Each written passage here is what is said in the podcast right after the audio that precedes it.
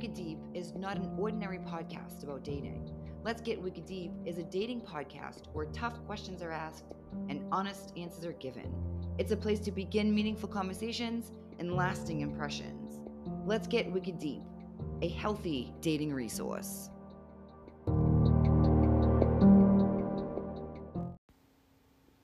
Welcome to another episode of Let's Get Wicked Deep, a dating podcast. On today's show, I'm excited to welcome and introduce everyone to Jivany Blair West. Jivany is an author, an online dating coach, and a relationship coach, and she has a new book that has launched, which is also super exciting. So, so thank you so much, Jivany Blair West, for coming on my show today. I'm really excited to have you. Um, I know it's been a little bit of a touch and go sort of situation with us, with you being on uh, the other side of the world, down under, I think they call it. Um, and it's it's exciting to do these podcasts and meet so many amazing people. I'm really excited to have you on the show today. How are you doing? I'm doing great, and thank you for having me. I'm excited to be here. You are so welcome. So, you are like a double whammy. You are not only a relationship and attraction coach, but you're also an author, which is super exciting. I'm excited um, to hear about both your book and about what you do and how how your book came to life and and how it's going to help a lot of people. So, how to make the biggest decision of your life is the name of your book. Yes, that's correct. So tell us a little bit about this incredible book that you just recently released. Yeah. So, um, me and my dad actually worked on this book together. My dad is a psychotherapist who specializes in relationships too. And so we came together on this project recognizing the power of having two generations come together and speak about relationships and dating because obviously so much has changed in the last 30 years, um, but also so much remains the same. And one of the reasons why we wanted to write this book is because there are already so many books out there about how to have a better relationship. And yes, there's a lot of wisdom in those books, but particularly what my father learned from his work with couples is that you can have all of the wisdom in the world thrown at you, but if one of you isn't committed to developing that relationship and just not on the same page, then it's really not going to be solved the issues within the relationship. So we wrote this book to focus on the first part and getting the first part right, which is choosing a partner to have a relationship with. Mm, choosing a partner. So that's not obviously as easy as going to the grocery store and picking out what kind of milk you want. We yeah. all yeah, we all know how difficult it is to choose a partner. I hear a lot of times in the dating world, dating community, date someone who or find someone who and it's like find them where exactly. Mm-hmm. They're not going to be on the shelf in a store waiting for us to just go, oh, pick them up. This one communicates well. This one has a great job. Come home with me. This one stinks. Return it. So how how do you feel it is best to go about finding someone that you want to actually spend your life with? Yeah. Well, first of all, you just spoke to something really important, which is a lot of people go out looking for love and looking to find love. But one of the things we wanted to explore in the book too is how can you build love? That's a more pertinent question. And with that too, choosing someone to build love with and recognizing that it's a choice. So we were also kind of unpacking this myth of the one that one day you'll meet the perfect person, you'll fall in love, and everything else will fall into place. And this is what we call romantic destiny.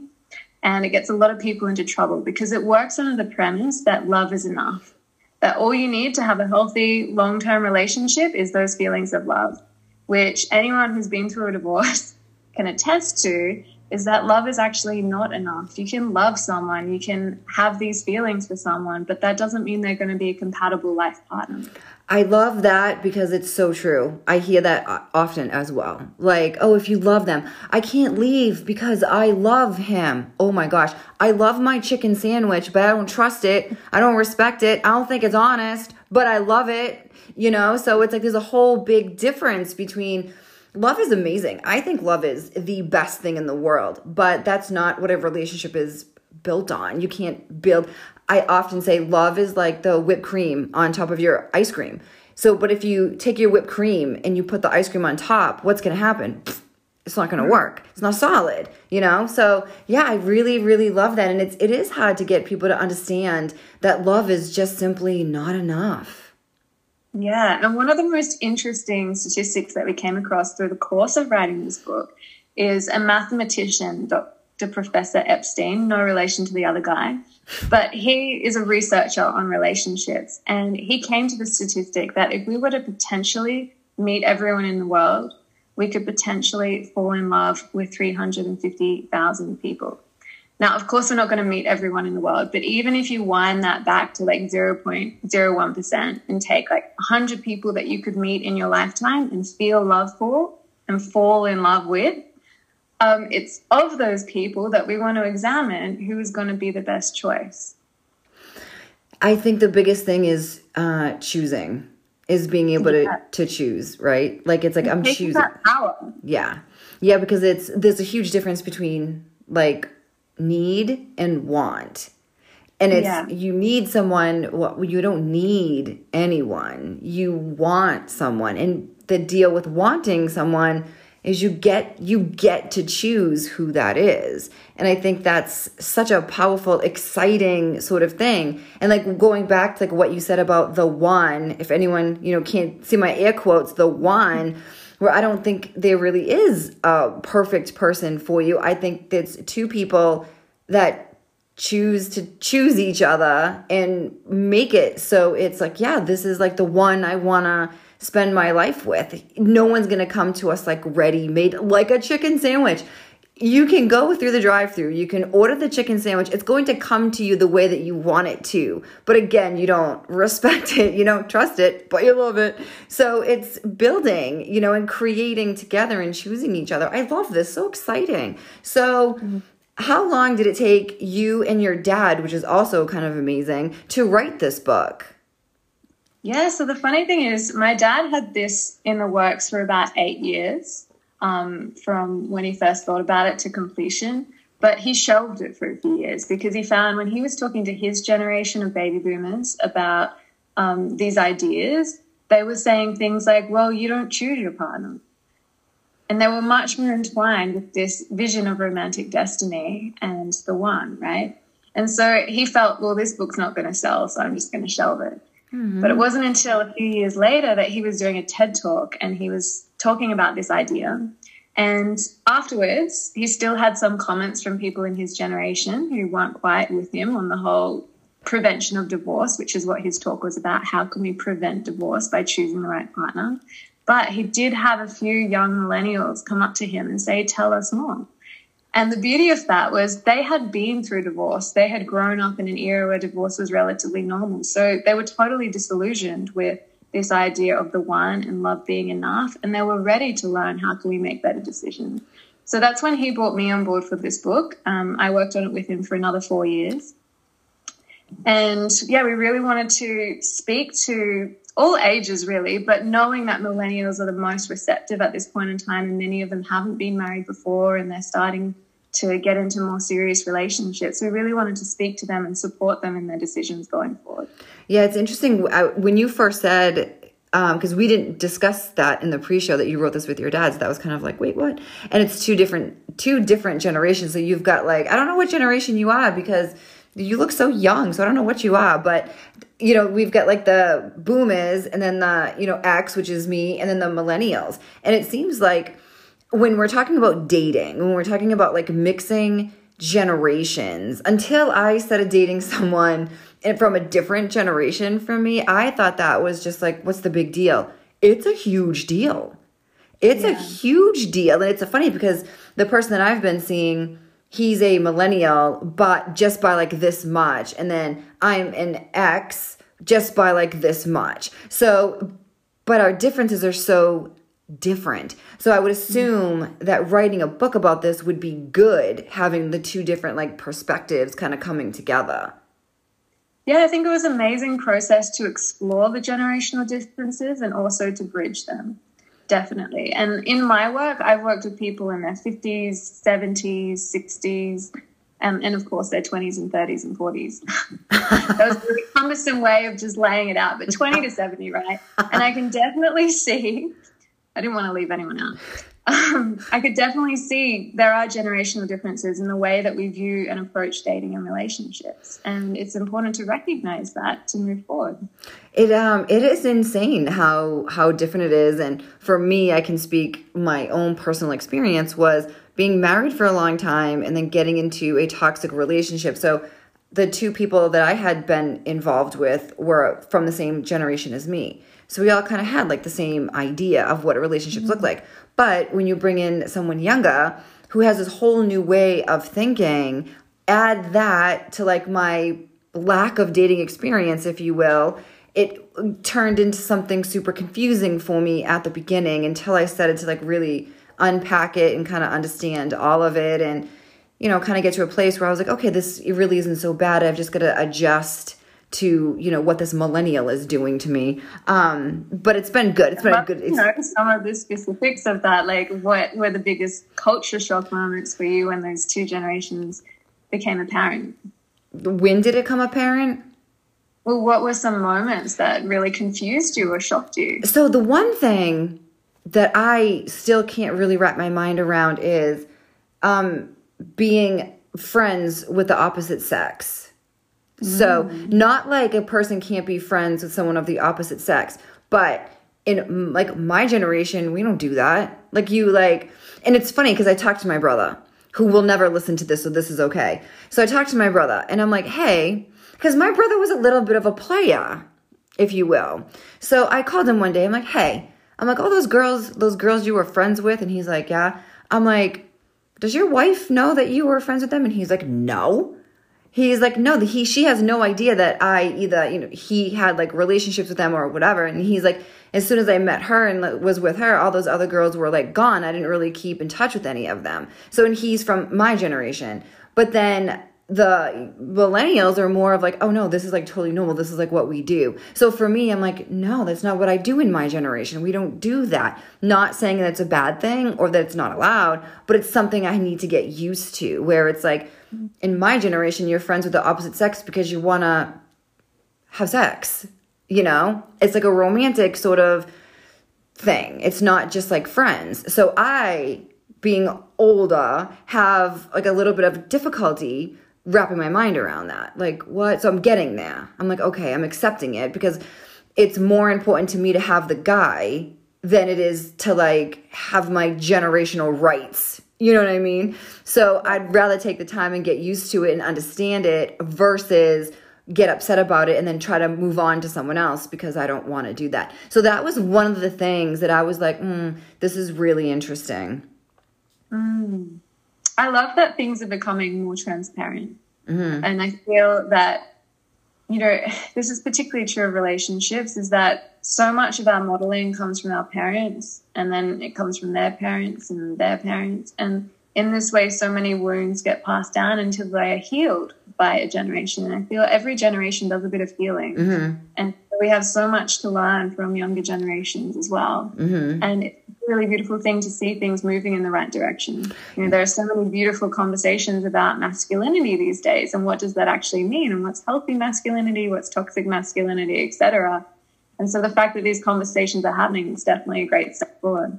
Yeah, I think it's I think it's really great. I think it's like eye opening. I think it's but it's interesting because when you have a, a like a, a, situation like I have, and if I say to like someone, one of my friends of my generation, they're like, "No, you can't trust it," and it's like I'm in this, you're not in this. Like, what do you mean? Like, I can't trust? Like, I feel like I can. So it's it's one of those things where it's like even people in your own generation are like, no, that just doesn't sound right. But then if you talk to someone in a different generation, like, yeah, what's wrong with that? Like, that sounds totally normal. So it's one of those things where it's like this.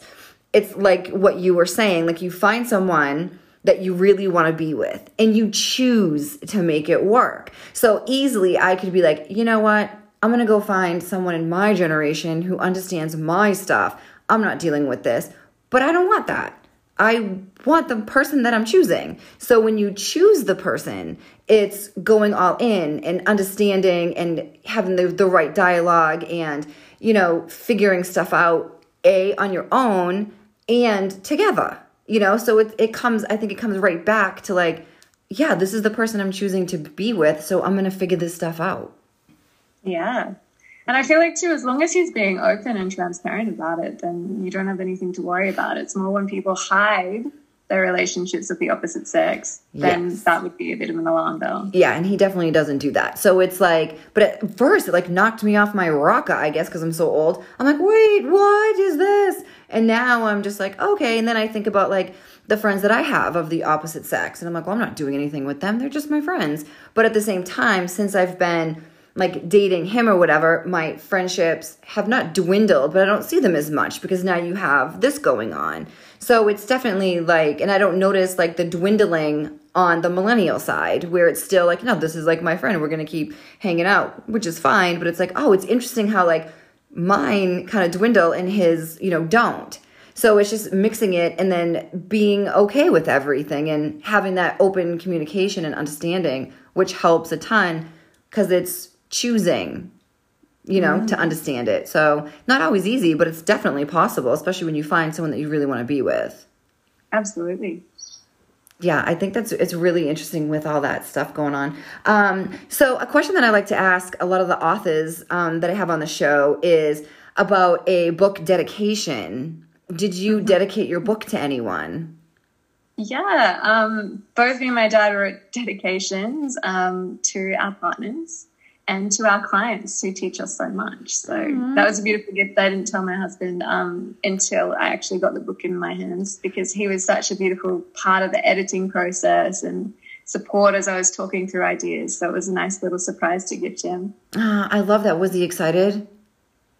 Yeah, at first, because I said, um, have a look on the first page, he thought that I'd just hand him something. Oh. And then he almost missed it.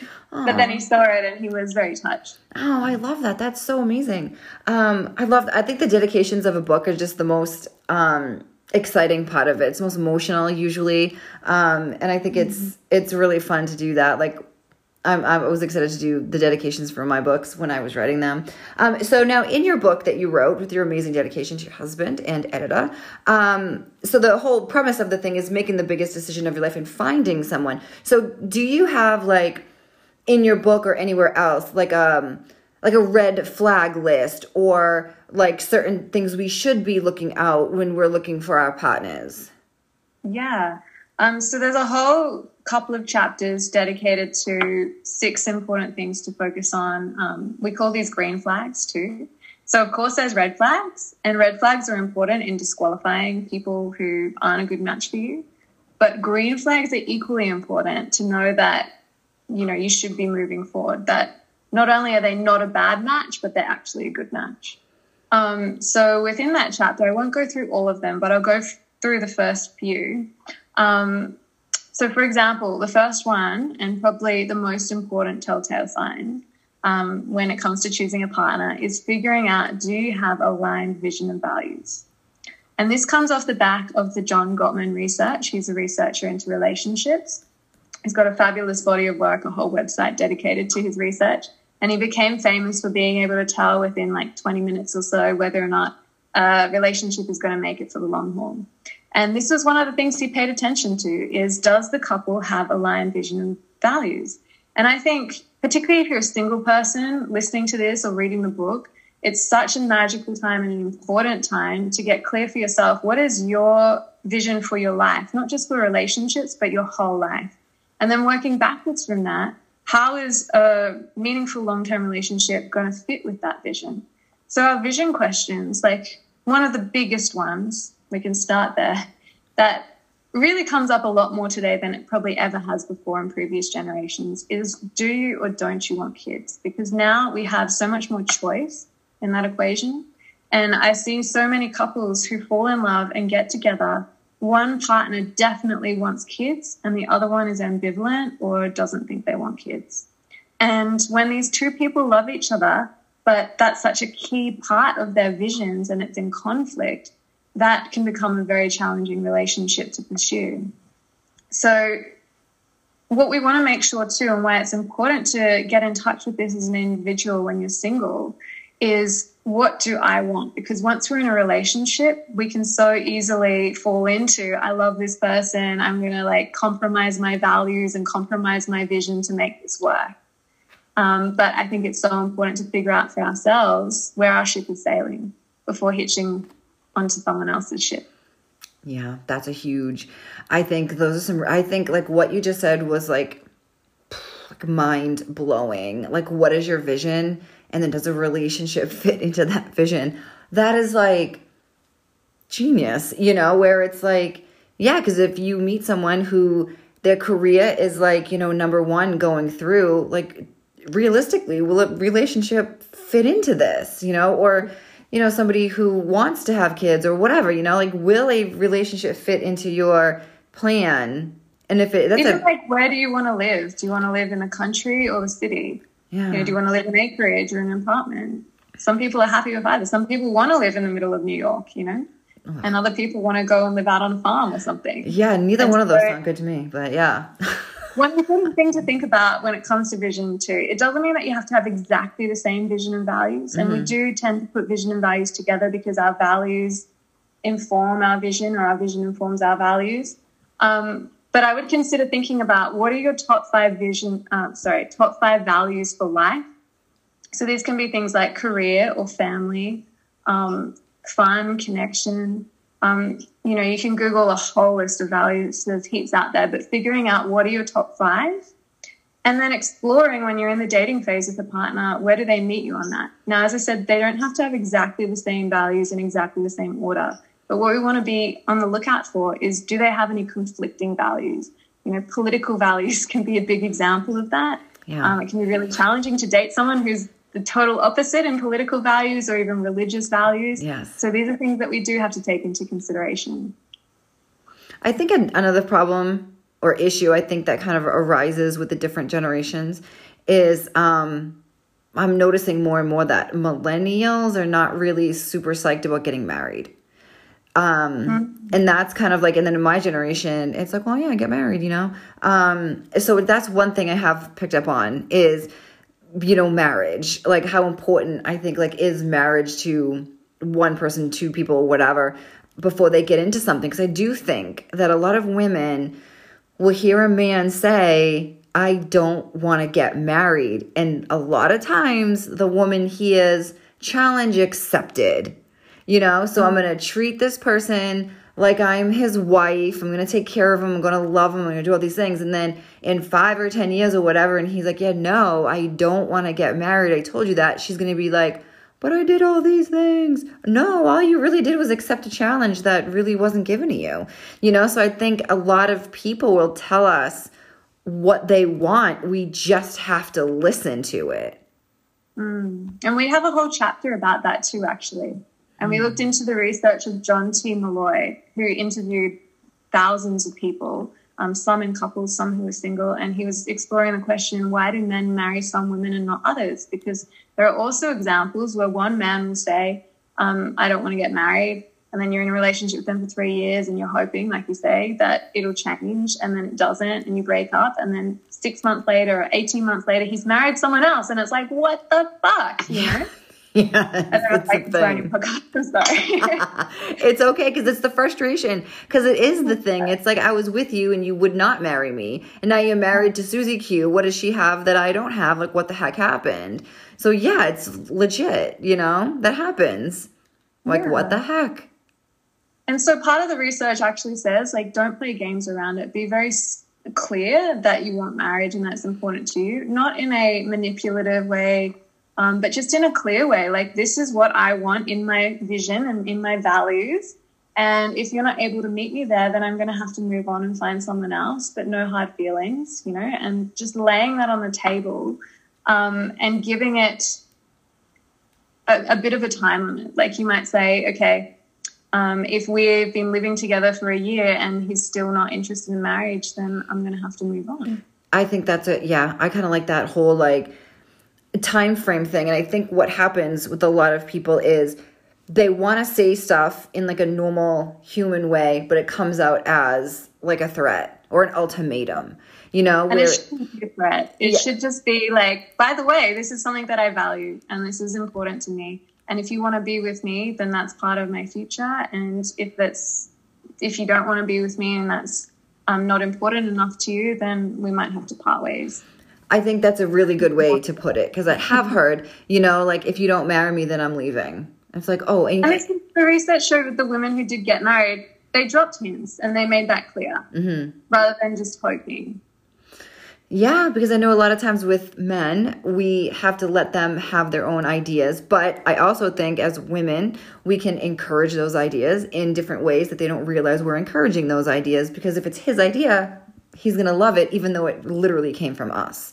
So I think that's like a really great way to do it. Um, so I hate to do it, but we have to wrap up. We've we've hit our time. I feel like I could talk to you for like a hundred years. Um, this has been such a great conversation about your book, about your coaching, about everything that you and your dad did, which is so amazing. So if people want to get in touch with you, if they want to work with you or find out more about you, where can they find you? Yeah, so I invite you to come check out my website, jivany.com. I'm sure the link will be in the show notes. So you can follow me on Instagram at Jivany Blair West. Um, you can order our book on Amazon online. So have a look for that. It's How to Make the Biggest Decision of Your Life. And lastly, if you are getting stuck into online dating and want to learn how to put your best foot forward, I have a little free guide to maximizing your online dating profile. So you can jump on over to my website, download that, and get started. I have um, Pop Up Envy uh, we were talking about that before, but yes, I did see that on your amazing website, which I love. But I want to say thank you so much, Jivany, for coming on my show today. It's been so amazing uh, getting to know you and talking to you about all the amazing things you're accomplishing. So thank you so much. Thank you for having me, Kelly. It's been a pleasure. Yes, you are so welcome. Thank you.